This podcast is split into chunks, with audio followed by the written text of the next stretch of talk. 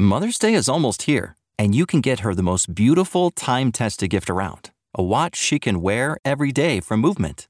Whether your mom is into classic dress watches, rare and refined ceramics, or tried and true bestsellers, Movement has something she'll love. And right now, everything at Movement is up to 50% off site wide during their Mother's Day sale. A watch is a gift that celebrates all the time you spent with mom, and a Movement watch is even more than that. Movement uses industry leading materials for their fresh modern watch designs, from technically complex ceramics to vintage inspired style all for an incredible value your wrist and wallet will both love. And with one size fits all convenience and fast free shipping and returns, it's a stress free shopping experience.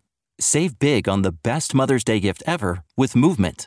Get up to 50% off site wide during their Mother's Day sale at MVMT.com. Again, that's up to 50% off at MVMT.com. This podcast is sponsored by Talkspace. May is Mental Health Awareness Month, and Talkspace, the leading virtual therapy provider, is encouraging people to talk it out in therapy.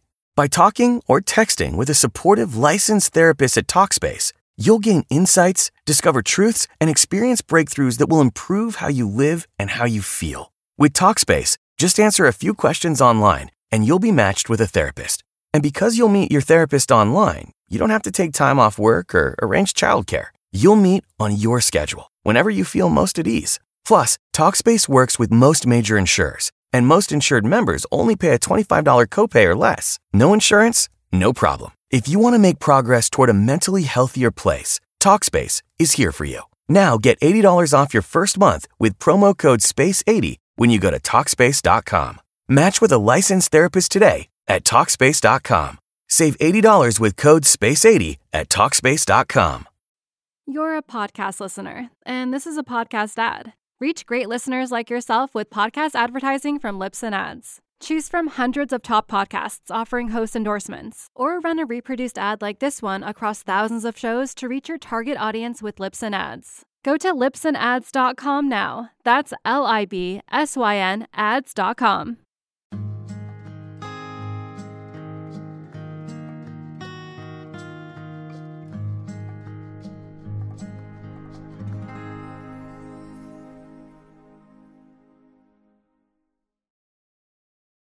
The advice and opinions expressed by the host of Autism Live and her guests are meant solely as suggestion and should not be in any way construed as child specific advice. Any choices you make in determining your child's treatment are completely at your own discretion.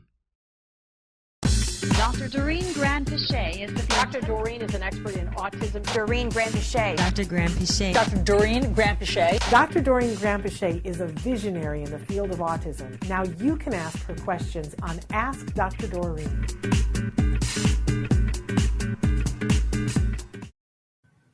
Good morning and welcome to Ask Dr. Doreen on the Autism Network. I'm Shannon Penrod and I'm here with Dr. Doreen, Dr. Doreen Granpeesheh herself. Good morning, Dr. Granpeesheh. Good morning, Shannon. How are you? I'm thrilled to be here. And uh, for, for people who haven't watched the last week or so, I'm here now in our new offices. We're not actually in the studio yet, but I'm here in the office at the studio and every every time you you guys tune in it's a little bit different right um, but we're hoping very soon that we're going to be in the studio and because we can't wait to welcome dr Granpeesheh back to in person it will be so much fun uh, and we can't wait for you to see the chairs from the new set. I, yes, I can't wait. We have fuzzy chairs, I've heard. I'm we we ordered chairs. We did not order fuzzy chairs. Fuzzy chairs came. I still haven't figured that out. Um, I don't know whether we're keeping them. Can't wait for you to see them. But uh, it's a topic of conversation. So, anyway, for those of you who are new to the show and maybe have never been with us before, and I know that every week that tends to be more and more people, Dr. Doreen Granpeesheh is an expert in the field of autism. I believe the preeminent expert in the in the field of autism in our time. And what other time is there really? This is the time. She's been working in this field for over 40 years. Over 40 years. It's crazy to think of, but it's true yes, she started very young. Uh, still, the math evades me, but uh, she's been working with people all across the spectrum, the spectrum from very young babies up through senior citizens, people who have significant challenges, people who have fewer challenges, and everything in between. So she's here and has donated her time for this hour to you guys to answer your questions wherever you are in the world. We take questions literally from anywhere. I personally, because I'm geographically challenged, love when you guys tell us where you're writing in from. That's an extra special treat for me. We're already saying hello to Susie B. Good morning to you. So that's it's that easy. What Susie B just did is what you can do. We're live right now. It is Tuesday, May, what is it? May 3rd. There we go. Tomorrow is May the 4th be with you. Uh, okay, so uh, it's May 3rd, and we're live right now on Facebook, on YouTube, on Twitter, and about a dozen other sites. And our fabulous Traven is showing you some of those sites right there. Don't forget that later the show will podcast for free. It's available wherever you get your podcast. It's a free download. We're very happy to be able to provide that. We are the number one rated autism podcast worldwide. That's because you guys like, share, tell other people. We're really thrilled. I do want to say that as part of the Autism Network, we've started more and more little podcasts and we did the first episode on Friday of Stories from the Spectrum. It is all content by and for a neurodiverse world. So all of the people who did the content are people who identify as being on the spectrum or being neurodiverse. We're really proud of that. I hope that you'll tune in to watch it. I, you know, I have to brag a little as a mom that one of my son, my, my son has one of the videos that's in there. Couldn't be prouder. Hey, Susan. Hi from England. Hope that you'll check that out uh, stories from the spectrum and check out all the other videos that we have that are available to you in our library of videos because we've been doing this a hot minute. We are in the 11th year, Dr. Granpeesheh. Amazing. Uh, Love I, it. Like, who would have thought that that was possible? But it is we're still kicking and there are still more questions to be answered so we're we're thrilled to be able to provide that also, check out our new website, autismnetwork.com. No hyphens, autismnetwork.com. You don't need to miss the old Autism Live website because it's right there on that network. If you click on Autism Live, it'll take you right to the old autism-live.com website and you'll have all the navigation that you've always had. So, no fears. Uh, also, I want to say to you that while Dr. Granpeesheh is a wonderful expert in the field of autism, there is no expert who can give you individual specific advice in this format, right? Because they don't have eyes on the situation.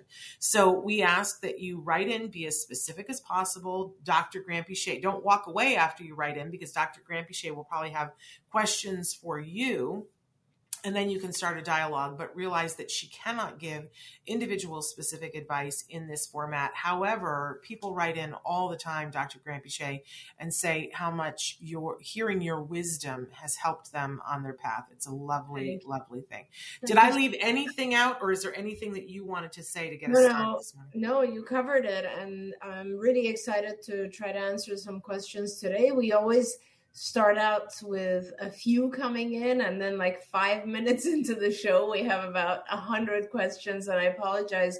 If we don't get to answer your questions here today uh, please send your question to me on uh, tiktok because i am answering questions on tiktok as well there we go. I totally forgot about TikTok. How could I forget that? Dr. Mm-hmm. Doreen is on TikTok. Ask Dr. Doreen. Please make sure that you follow her there. Shell has written in for the, with the first question saying, Hi from Australia. Up late with my son on the spectrum that refuses to sleep at night. Help. Well, first of all, we want to say good evening. Mm-hmm. Yeah. Right? Yes. Although not so good if your kiddo isn't sleeping.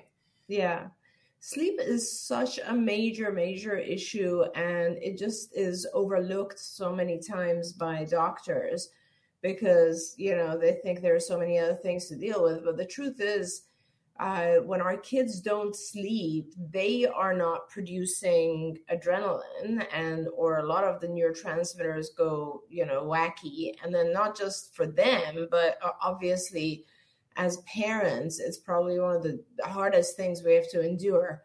So I am a very big uh, supporter of doing everything you possibly can to get your child to sleep. And so I'll give you some ideas, Shell. Um, I don't know if these will help. I don't know the age of your son. It gets a little bit harder as our children age because, truthfully, uh, the behavioral part of it becomes a habit.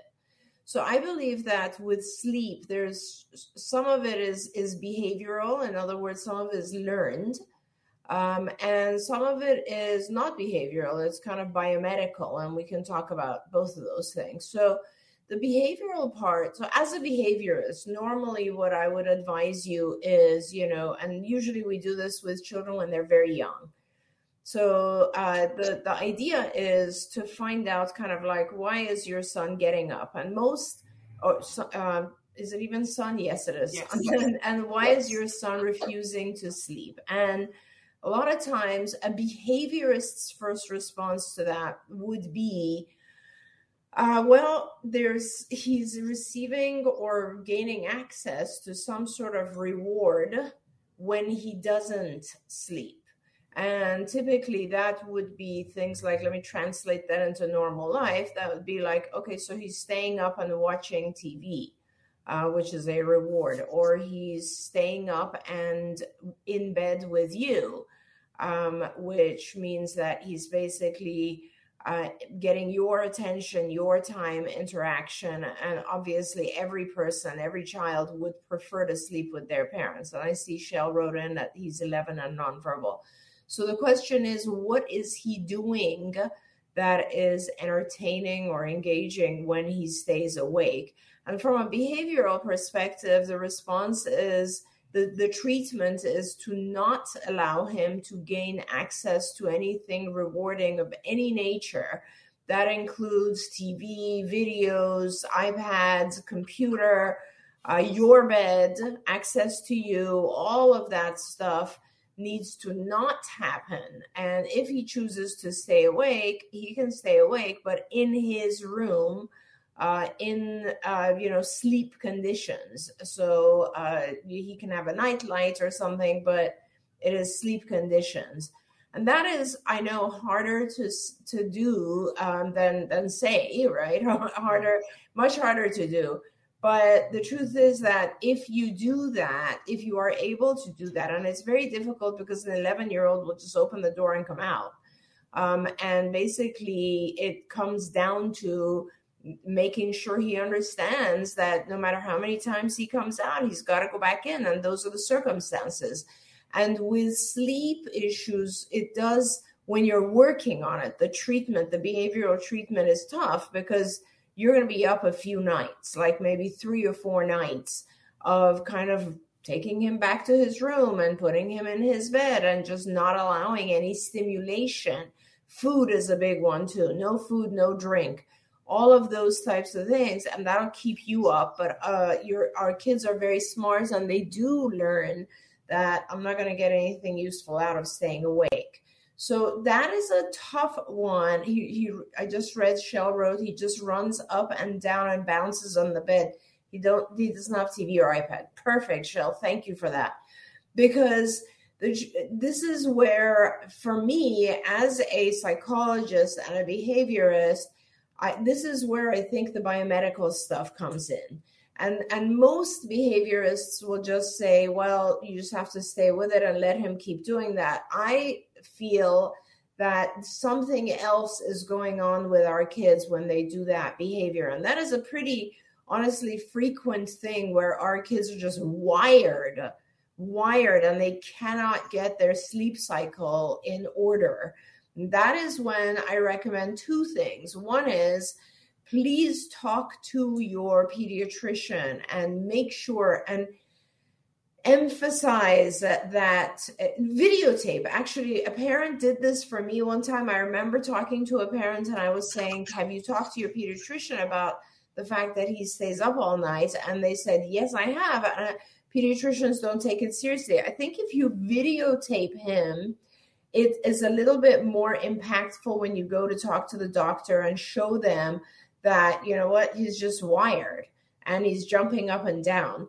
pediatrician will most likely recommend some medication for sleep the first one being melatonin and I do strongly support melatonin, but you have to test it out. Some children will take melatonin and then they'll sleep. I mean, melatonin will put you out, but they wake up about four hours later. So you really try want to try to get a melatonin that is sort of sustained release, or you want to combine the melatonin with something else like diphenhydramine, which physicians will allow you to do and will guide you. I don't want to guide you on that. I'm not a physician, but I do really recommend. And melatonin, obviously, is is you can buy it everywhere, right?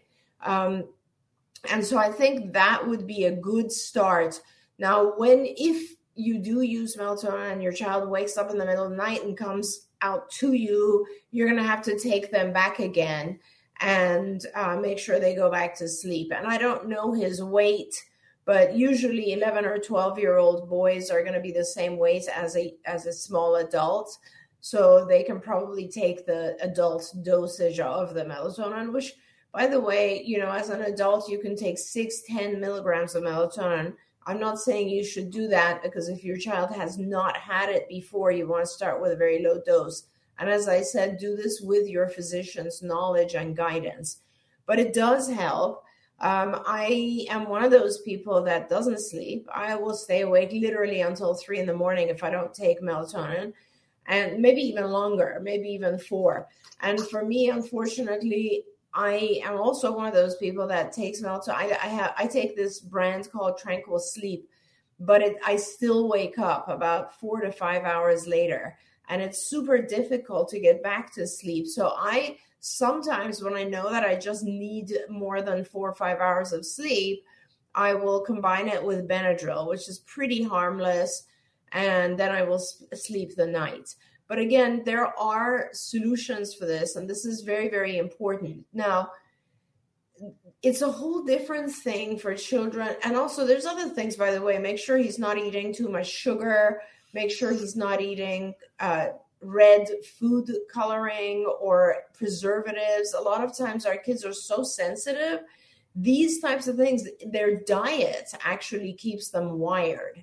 So you really have to try those things. Try all the things that people tell you, because honestly, things like, you know, chamomile uh, tea or uh, just having like some plant based like oat milk with honey, those types of things actually do help the system calm down. Um, make sure, and this is the toughest part because our kids don't talk. So make sure that he's not struggling with pain. Uh, a lot of my kids who don't sleep have gastrointestinal issues uh, that keep them up at night um, or other and, and, also of course i mean it's like so many things you have to think of with your child with our kids because they don't talk um, make sure it's not fear based like give him a nightlight uh, you know give him something entertaining to like if he is one who likes books or likes something that is um, calming you know a lot of us if you read a book will actually fall asleep uh, those types of things should be reserved for the evening time. Have a bedtime routine.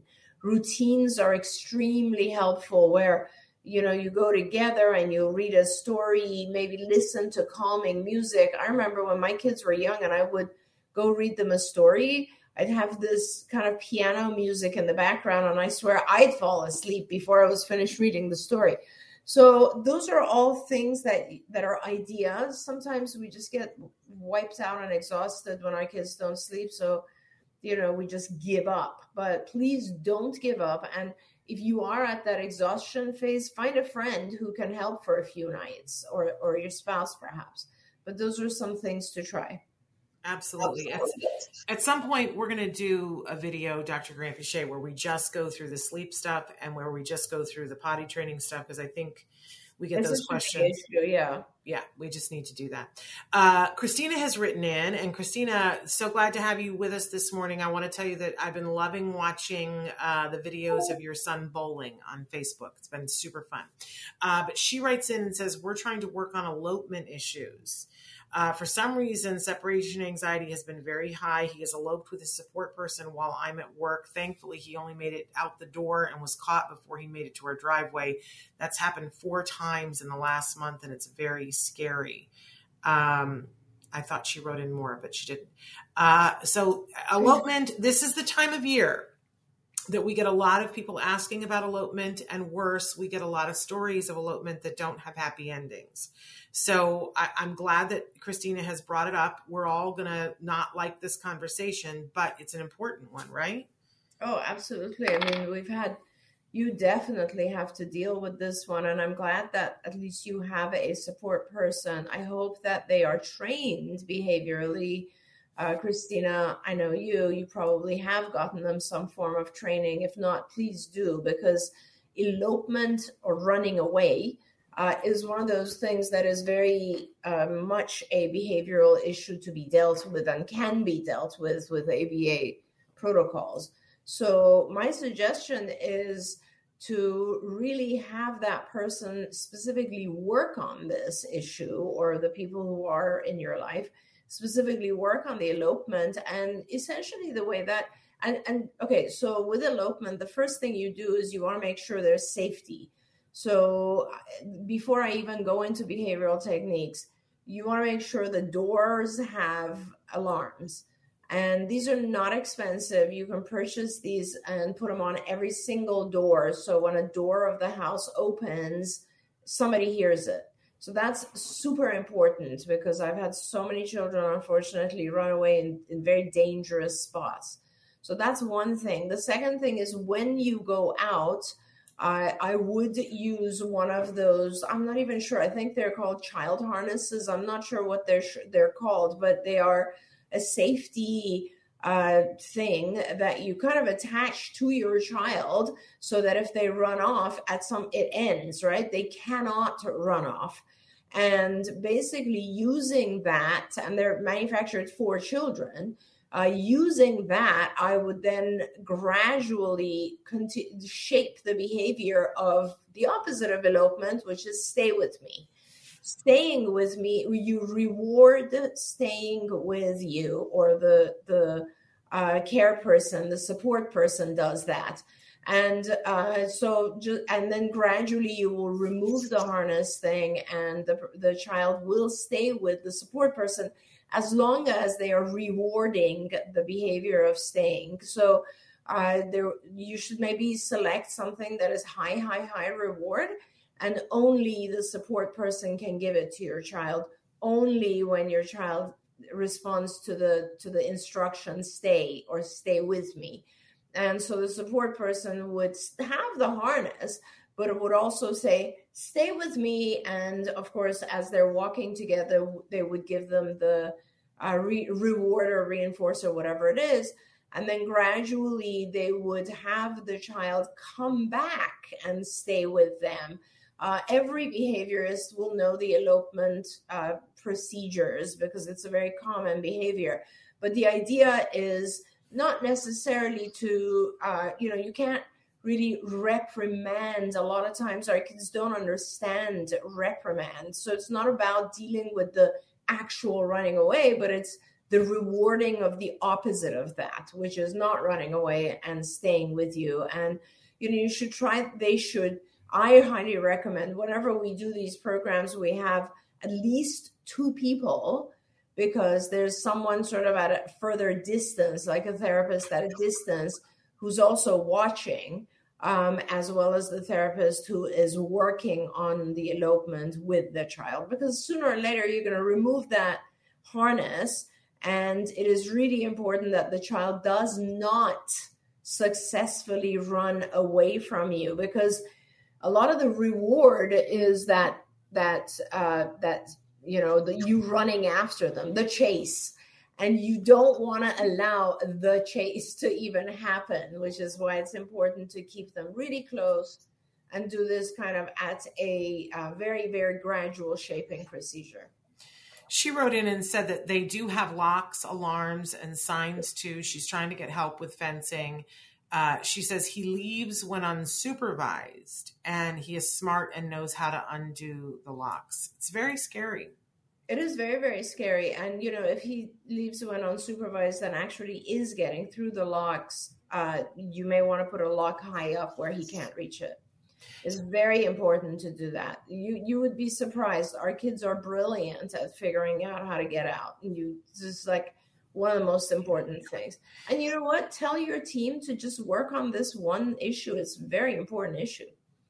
Yeah, and and it seems like to me, uh, you know, I, I remember when ACT we had a whole um, protocol that we were promoting, which was about stop four steps um, to do things. But one of them is you know working with people to figure out what it is that they're trying to run to like yeah. where, where is he trying to elope to? What is the thing? Have we taken the time to teach him how to appropriately ask for and earn the right to be able to go to that thing? Because yes. this, is tough. This is really tough stuff but it's yeah. a serious thing. it sounds like this it sounds like he is running away only with the support people and it sounds like it happens because he's anxious and looking for mom I'm not sure if that is the case, then you do want to bring that into the protocol, right? Because you want to make sure that uh, he has other ways of accessing you, um, and running away is not one of those. Okay. Oh, and she says he gets the chair to get the top lock. He's a very clever boy. Um, but you mentioned that you have alarms. Uh, and if he is able to do the locks, if there are alarms that go off, it's not foolproof. But you know, it's one of those things that the top priority has to be keeping him well, I mean, and honestly, you know, worst case scenario, get locks that require a key and hide the key. I mean, there are ways to prevent it, but those types of things also become kind of a fire hazard and are a little bit dangerous. That's why I really suggest that you you know for that that's a little bit different christina than running away outside which is sort of what we started talking about. Running out of the house is kind of a little bit of a different thing. You can have your therapist teaching teach him to always get an adult if he wants to go out of the house. Mm-hmm. And so going out of the house requires holding the hand of an adult. That becomes a lesson and they work on it at the door where he if he goes out he is said no turn around put him back in if he goes out holding someone's hand he's rewarded and that's a pretty simple protocol that that like i said everything you really have to kind of teach it within its parameters within its environment using the exact situation so that you're ha- you're dealing with the real cause there we go. NH Pop says My four and a half year old ASD son is making progress, especially with cognition and language, but still struggles with attention. He often gets stuck in his own mind, thinking about things or whispering under his breath, and doesn't tune in. When he does tune in, he can answer questions including how and why, and do simple math reading, and talks mostly in full sentence with decent grammar. But he uh, and he doesn't really stim, other than a little vocal stimming. So I think he needs this in his head time to decompress, but he also needs to pay attention for school. Will this improve in time, and how do I help? It's a great question. It's a great question. It's a fabulous question. I wish I knew your son because I, I, an observation of this behavior would really help me. There's two thoughts that come to mind. One is, well, there's actually three thoughts that come to mind. The first is, you know, maybe you're right. Maybe he does need sometimes, maybe he does need a little bit of, you know, just kind of thinking things through or he just needs to like slow down and then come back. That's a possibility. I my my initial two thoughts one was that he has he he needs more time to process. That's the first thought i had which sometimes our kids do have a longer processing time. If you were to if you could, if, if it was my child, I would find a psychologist or neuropsychologist and I would have them to, uh, administer a test called the NEPSY. N E P S Y E is spelled in a weird way. And um, this test, one of the subtests of the NEPSY is processing speed. Um, and you'll learn very much about how fast he is processing information. Sometimes it takes, you know, I gotta go back and talk about this for a minute, which is, you know, we learn things over the course of a lifetime, very long period of time, right? We year one we learn certain things, year two we learn certain things, and so we have time to categorize these. Think of it, your brain as kind of a library system. And so, you know, the first things that you learn are your needs and they go into spots in your in your thinking, your mind. And then the second thing is just like labels of objects. And then those are classified and then functions of objects and those are classified. And so when you go back and you want to retrieve information, you can do it a lot faster because things are organized in a certain way kind of like a library system. But our kids, they learn things super rapidly because we're piling on this kind of ABA and tutoring and speech, you know, everything, right? And so when they learn everything in a condensed period of time, sometimes they don't really have the time yet to classify things the way they should. So it's kind of like they, a child might be able to retrieve, oh, um, you know, the thing that I sit at at school is a desk but they won't retrieve oh the thing that you know holds my books is a desk. Do you know what i mean? So like some aspects of what they've learned haven't been classified yet. So it they might take a longer period of time to process which is totally fine. And he will catch up with that. That that will catch up because he sounds like he's learning very very rapidly. Now the other thought i had was i would I would actually see a psychologist. I mean, the NEPSY will also help with this, but maybe figure out if he also has ADHD.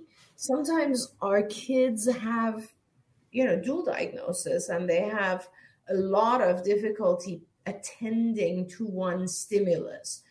ADHD is a little bit different than just kind of inability to pay attention in autism. And the difference is kind of interesting and subtle. Someone who's a good diagnostician can can see the difference. With kids with who have ADHD, they their the speed of fun, their speed in their head is so fast that they miss some stuff stimuli that are going on around them. It's different than receiving the stimuli and taking time to process it. They miss the stimuli because they're just processing so fast. They're going so fast. And you can see this um, with kids with with ADHD. It's when you slow them down, they start to see a lot more of what's going on around them, and they answer, they process faster, and they answer faster it's an ongoing thing. If a child has ADHD on top of the autism, it is it will be a lifelong uh, process for them to teach themselves to slow down um, and pay attention. And of course, the other alternative, if your child actually does have some symptoms of ADHD, is medication for ADHD. Medication for ADHD, and a lot of parents don't really like the medication for ADHD, but some parents have found that it is a lifesaver. And so I'm open to everything. And that's another suggestion is to talk to a, uh, a psychologist who specializes in, um, you know, childhood mental disorders, I guess, which include ADHD, include autism, and they can do some testing and help you figure this out. Um, I'm not worried about it because he's learning so fast. Um, but he, but and he, it, the other side of it is because he's learning so fast, you kind of want to give him every resource and every tool. So it would be good to do this testing because you maybe there is some way that you can make things even easier for him, which is always what we're hoping to do.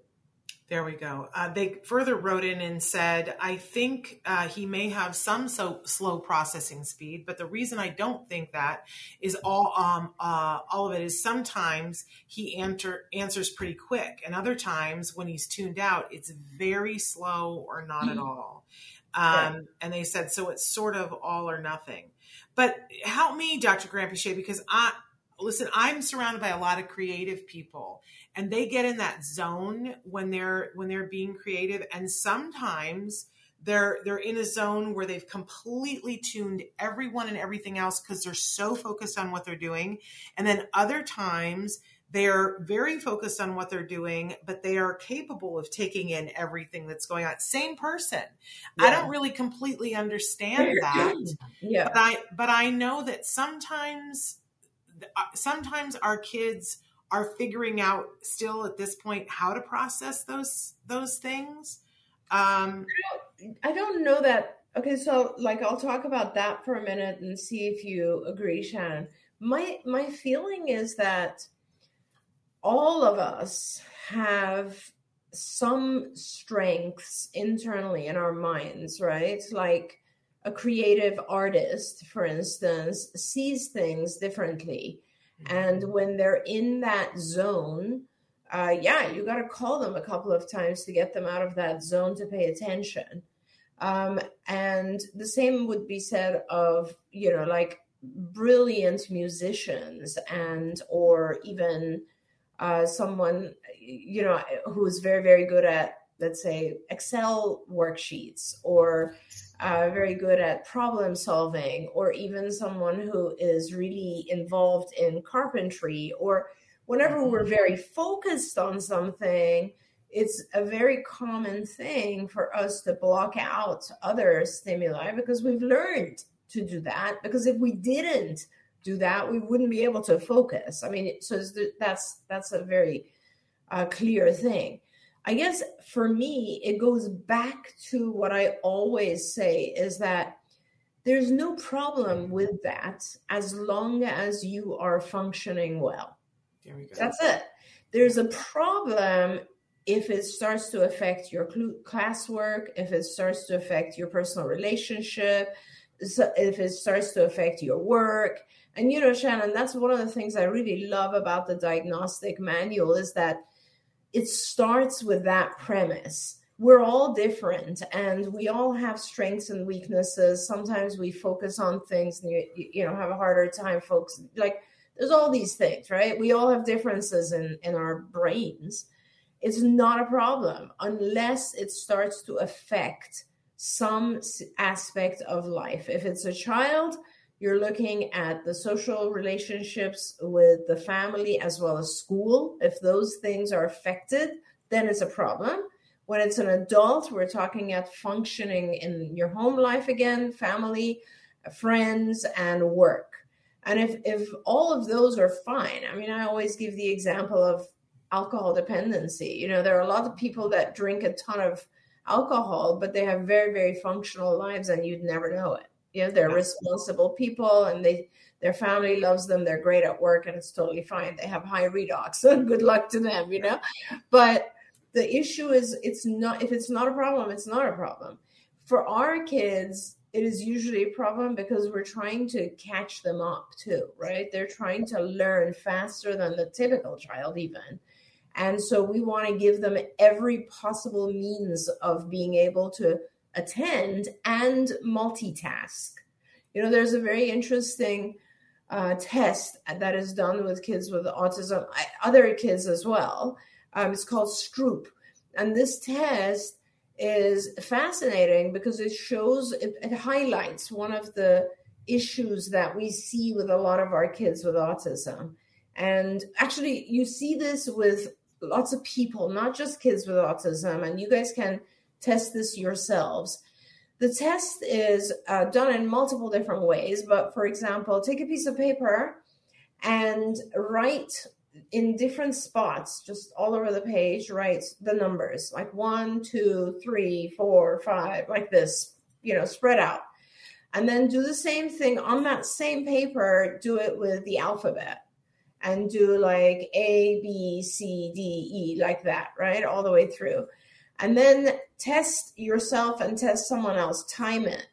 And your goal is to go from one to A to two to B to three, C, and so on 4, D, etc. And you draw a line, one to A, to like that, all through until you're done, right? And you'll see that your processing speed is quite different from anyone else's. Everybody has a different processing speed. That's one way of measuring it. Another thing, another test that is really good at that's that's called set shifting. And we do have difficulty in autism. A lot of people have difficulty with set shifting.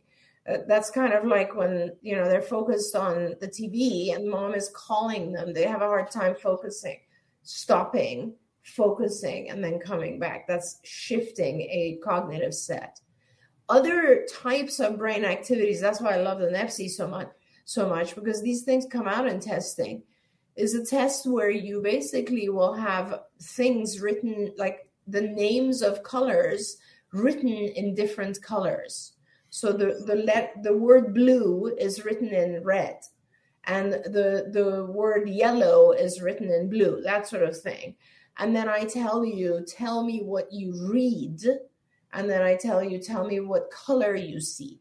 And these are extremely confusing things for people. And people, you get, be- some people are very, very fast at it, and others are, and it takes very hard time for others. And that is the ability to actually separate two aspects of two stimuli, two features of something when one is more prominent than the other. And so, those types of activities, by the way, are just helpful in trying to get processing speed to increase. But you know, before you want to go there, you just want to do a test and find out if that is even the issue or not. They want to know what the name of the test was again, Dr. Granpeesheh. Stroop, S T R O O P and and a lot of those tests they do them now on those apps that are like brain age uh, traven was mentioning that there's one on tiktok. Mm-hmm. they're pretty out there um, all over the place but um, very good. I want to say michelle clemens who wrote quick question but how does dr doreen look like she's in her 20s question mark. I know. I ask that every week michelle um, yes, You're I, very kind, Michelle. Shannon, you have to. We have to share that. I last week on I don't know Thursday or something, to Wednesday or Thursday, I was moving a shelf, uh, a box from my bookshelf, and I have a very very big bookshelf in my main living room. And on the top of the box was a little statuette of one of my dogs that has passed away. And this thing is made of concrete, right? And it fell on my face. I mean, you saw the pictures from like three days ago. I'm still very numb right here and I have a lot of makeup on, but it was a pretty horrendous uh, like experience. So thank you for that, Michelle, because I had to put a lot of extra gunk on my face today. You just look a little bee stung, which is very popular here in LA. Uh, you look good. Yes. No, we're all asking that question, Michelle. How I I have a theory that working with children keeps you young because if you look at the therapists, they all look really young too. So there you go. Uh, and I think doing what you love helps you to stay uh, looking younger. So uh, let's all try to do that. Work with children and do what we love. Love Life says, Do you recommend taking a break from therapy? My son has been in therapies for many years. We are taking a break from OT because he seems to be frustrated lately. I don't want to take an, a break from ABA or speech, but what are your feelings on that? I mean, I would, I don't know that I would take a break, but if you feel like he is not enjoying it, then there's a problem there. So I would probably have a conversation with the therapist or with the organization and tell them that you're on the verge of taking a break because he really does seems only frustrated. So this goes back to the thing we were talking about Shannon which is like therapy therapy not doesn't only need to be fair it needs to be fun like or rewarding because honestly why why else? Like why is the child doing you know four or five hours of extra work? It's like anything else right? It has to be rewarding. And so if it's not we got to change something about therapy. It's there child should not be frustrated. A lot of stuff that could be changed. Here are some ideas. First of all, a lot of times my kids get frustrated if it's the repetition is too easy. So they've passed a certain point. So this is ABA. Let me just back up a second. With ABA, a lot of times you want to master, you want to set what's called mastery criteria. And mastery criteria, it's kind of like, I want to make sure this child can do this particular task at 90% every single time I do it. Uh, so they're correct 90% of the time. That mastery criteria might cause frustration for some kids because they're ready to move on. And if that's the case, the therapist or the BCBA in charge needs to kind of figure that out and put in some stuff that's a little bit more challenging, maybe lower the mastery criteria to 80% and go fast and then come back and do maintenance criteria. So, like, you check out, you move on to the next lesson at 80 when this one hits 80%, but you're going to check back on this one and make sure you didn't forget it, that kind of thing. But that, so that's one thing. The other thing is sometimes our kids just get kind of, uh, they tune out or they get frustrated because the mode of presentation is not their strongest mode. So, like, I always want to check and make sure the child is um, like I'm presenting things either visually when it's a very strong visual child, or I'm presenting them in a quiet environment when my child is very easily distractible by sounds. Um, those types of so it's the teaching style and sensory input has to be correct. Another thing is like the difficulty level. It might just be too difficult. Let's go back and give him prerequisites that he's missing because those are the things that would make this possible. Another thing is is it is the frustration happening only with one therapist? Sometimes it's just one therapist who's not that good. Um, or you know has had some interaction with your child where the child doesn't want to get along with this person and then, of course, the overarching and most important one is is there enough reinforcement? And, and the, whole thing with reinforcers is the task level and the reinforcer level. There's a balance that goes on all the time. So when it's a new task, there's got to be, you start with very small difficulty level because it's new so the demand level is low and the reinforcer level has to be huge. So it's a very small request and a big re- reward. And this gradually shifts, right? So as the child masters this particular task, the reward level can go down. But now we're going to introduce a new task, which means the reward level goes up again. And so that has to be a constant thing going on, you know. And so uh, it's something about the ABA. I wouldn't discontinue, um, I would just go back in and talk to people and make sure that they increase the re- reward level. Um, and, you know, sometimes they can also just throw in activities that are more fun. Like I will, one of my kids that I have right now, he is very tired in the afternoon. He just can't focus. So right after lunch, I have every single day, I have an hour of OT scheduled for him, which really kind of wakes him up, which is mostly on his trampoline and a lot of physical activity getting him up. And then in the afternoons, I have mostly like either adaptive behaviors at home or things like hippotherapy and active things because that's the way that he I need to do it for him. Every child is different and you kind of have to pay attention to that. Yeah, and and they went on to say that um, I feel like the OT doesn't really understand how to handle behaviors. That's not their expertise. He is fine in ABA, and since OT is only thirty minutes, I feel like the therapist just wants to get things done. Definitely not high enough reinforcement. Um, and, and you know, I when my son first was diagnosed in school, gave us OT. Uh, I'm going to say this, and then it's going to I'm going to hear about it. But we had an OT who was just terrible just horrible, who really didn't get it. And it was an epic waste of our time. And so that was my judgment of all OT. I was like, it's just an epic waste of time. Yeah. Then I met some OTs who are brilliant. Yeah. And it's an entirely different thing. I feel like there are other people that judge ABA the opposite, right? That they're with somebody who's not really doing good ABA and they go, oh, ABA is just a waste of time. Whereas I had ABA therapists that blew my mind on a daily basis and had my kids so excited and learning. So, Yes. uh, you know, I, I think that when it's 30 minutes, because that's what it's been legislated, and the person is not not good and it's dragging your child down I, I, you know i feel like you've got a choice either go in there and fight and get somebody else and say i want a different ot or this ot has to step it up or when it's 30 minutes i i think you know find something better to do with your time Yeah, and, and I apologize because I missed that part that he's fine in ABA, but it's the OT. Change your OT. yeah yeah OT is not a. I there should be no frustration during OT. OT is more fun and actually self-regulating, and most of our kids enjoy it, and it helps them kind of wake up and pay attention and so on.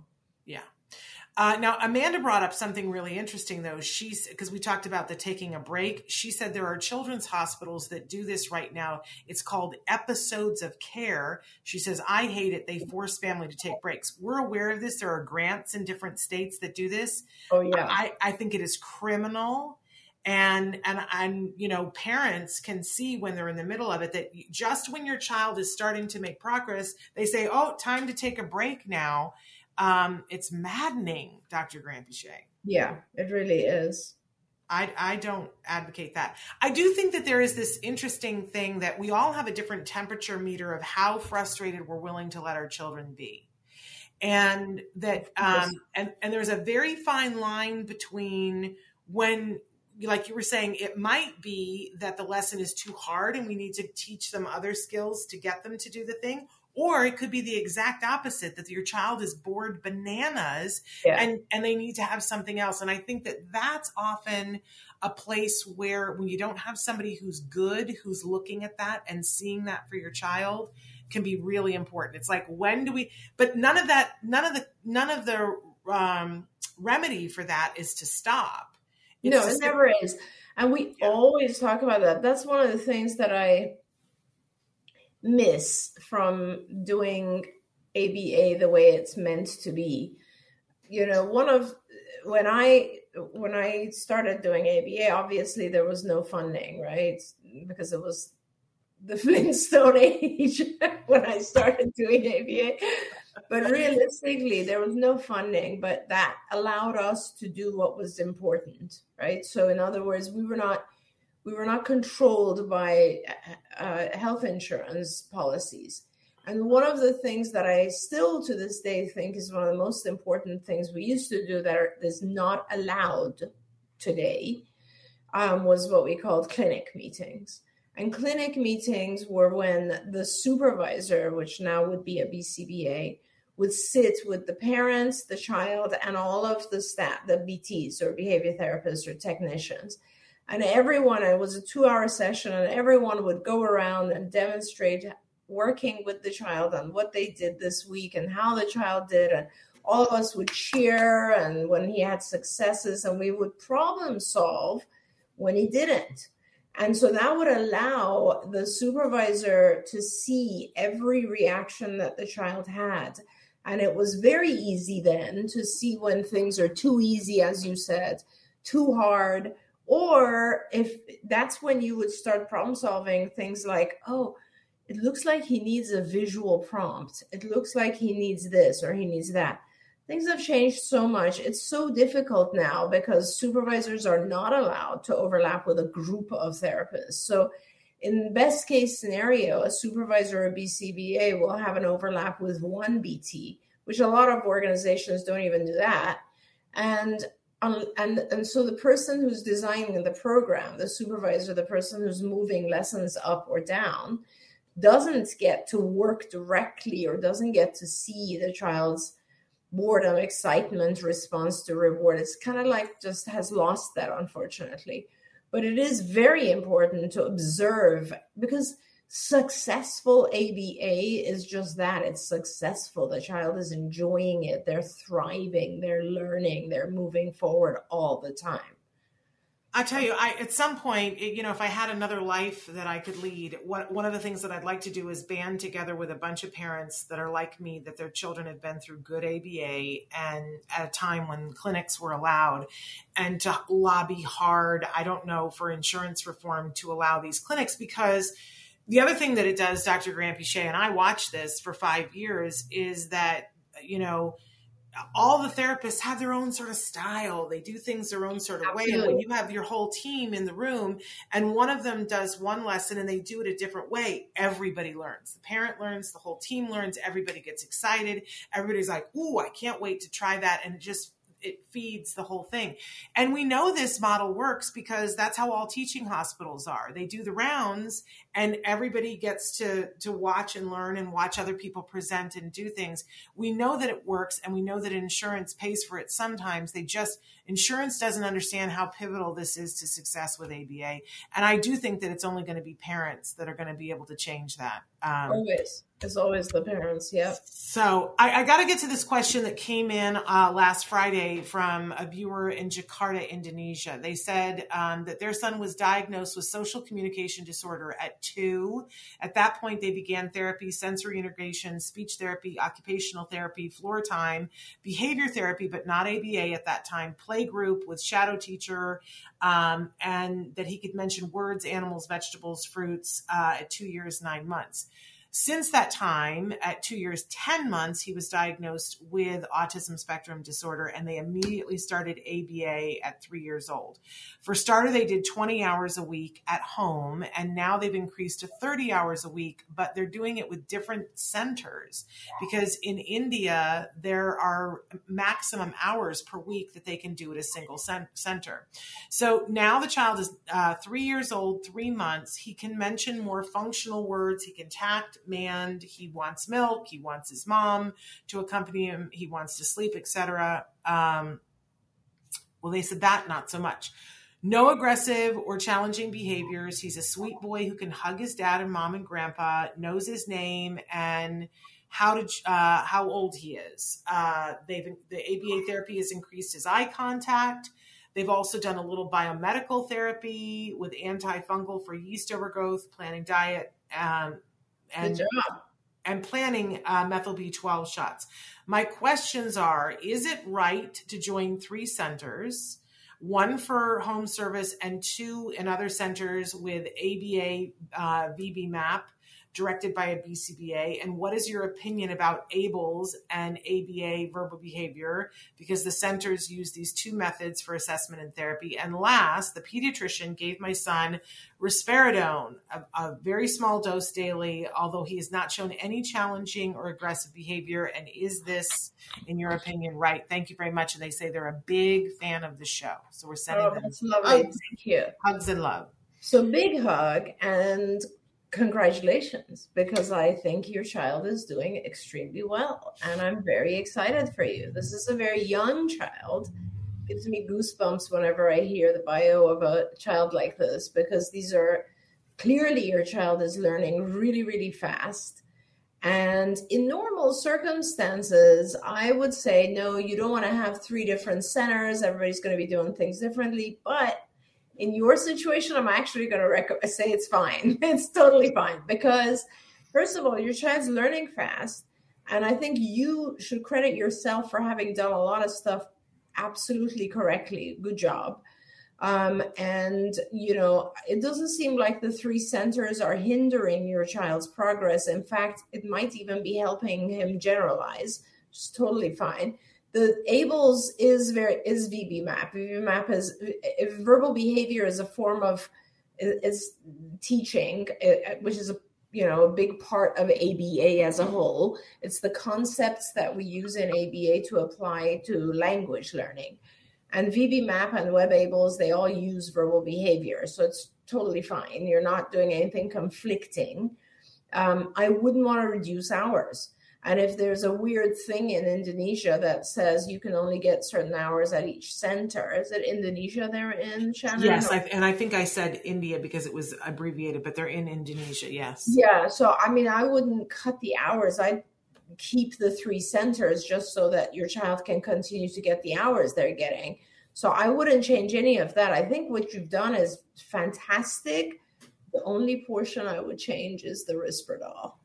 I don't think a child that is learning this fast and is doing this well and doesn't seem to have challenging behaviors or self stimulatory behaviors requires Risperdal. I would talk to the physician about that um, and maybe fade him off and see how that goes. But I think everything else you're doing sounds great. Keep going with it.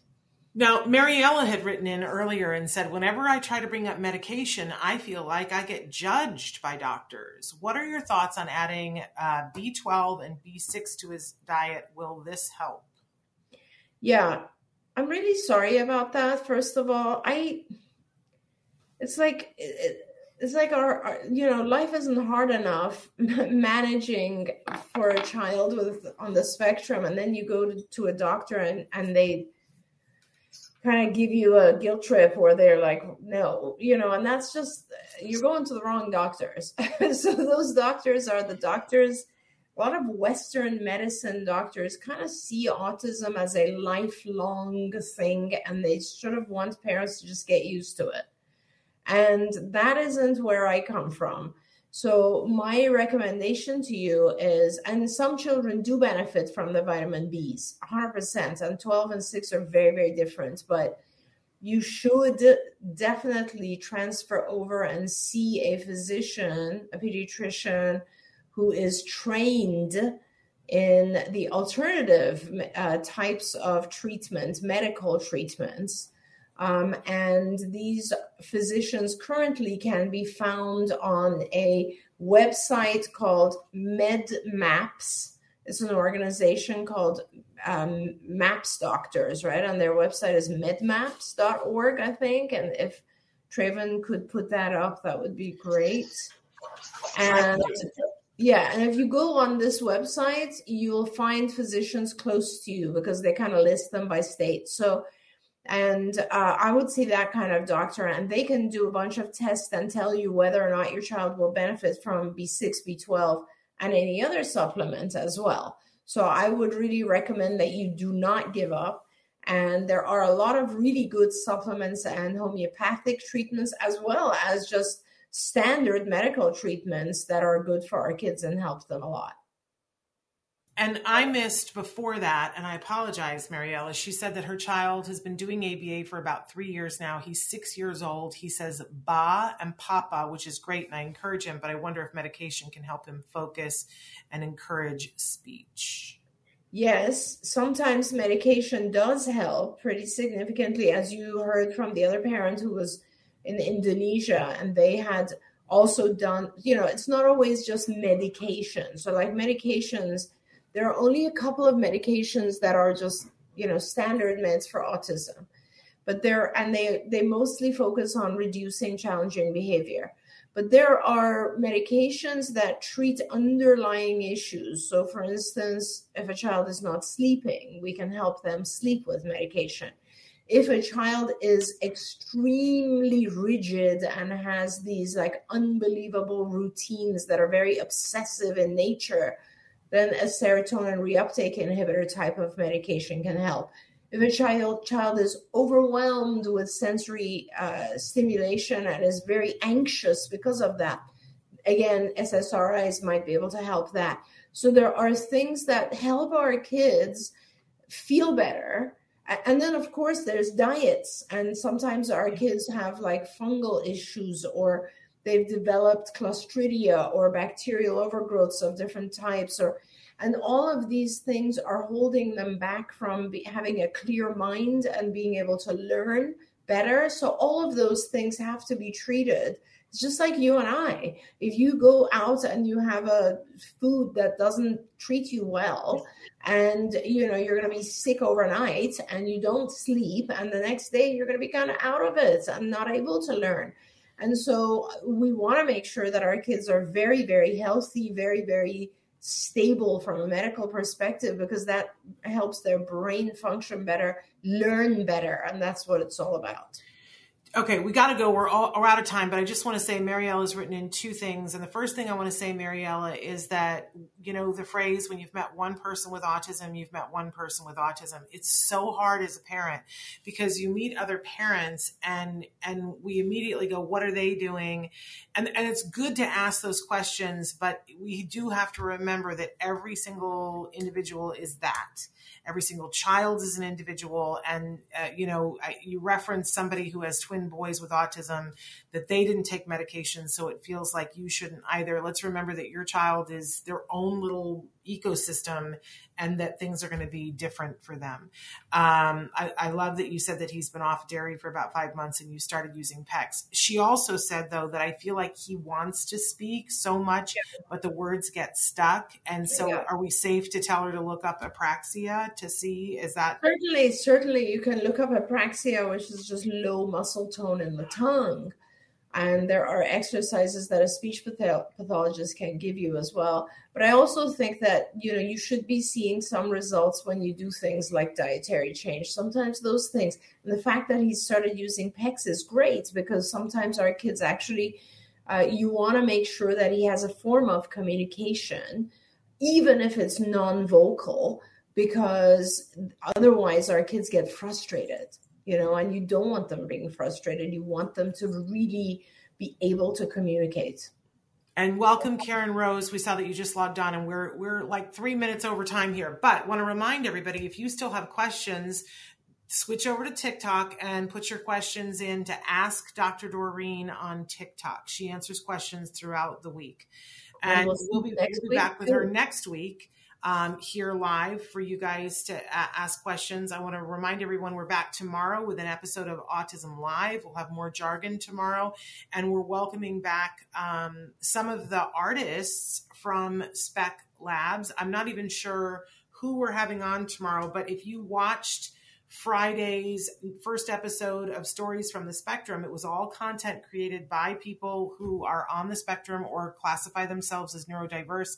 And two of the segments were from students that were from Spec Lab. So if you're wondering, how do people get to the point where they're able to do that kind of work, make sure that you tune in tomorrow. And we've got two amazing authors that are going to be with us on Thursday.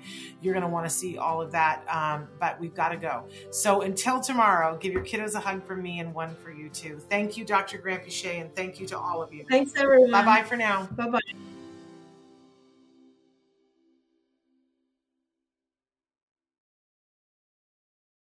Mother's Day is almost here, and you can get her the most beautiful time tested gift around a watch she can wear every day from Movement. Whether your mom is into classic dress watches, rare and refined ceramics, or tried and true bestsellers, Movement has something she'll love. And right now, everything at Movement is up to 50% off site wide during their Mother's Day sale. A watch is a gift that celebrates all the time you spent with mom, and a Movement watch is even more than that. Movement uses industry leading materials for their fresh modern watch designs, from technically complex ceramics to vintage inspired style, all for an incredible value your wrist and wallet will both love. And with one size fits all convenience and fast free shipping and returns, it's a stress free shopping experience. Save big on the best Mother's Day gift ever with Movement. Get up to 50% off site wide during their Mother's Day sale at MVMT.com. Again, that's up to 50% off at MVMT.com. America, we are endowed by our Creator with certain unalienable rights life, liberty, and the pursuit of happiness. At Grand Canyon University, we believe in equal opportunity, and the American dream starts with purpose. By honoring your career calling, you impact your family, your friends, and your community. The pursuit to serve others is yours. Find your purpose at Grand Canyon University. Private, Christian, affordable. Visit gcu.edu. This Valentine's Day, Dunkin's got the perfect pairings to show your love. So get down on one knee with a dozen brownie batter donuts and a cocoa mocha signature latte. Or make them swoon with a strawberry dragon fruit Dunkin' refresher with a Cupid's Choice donut. Are you ready for love? America runs on Dunkin. Price and participation may vary, limited time offer.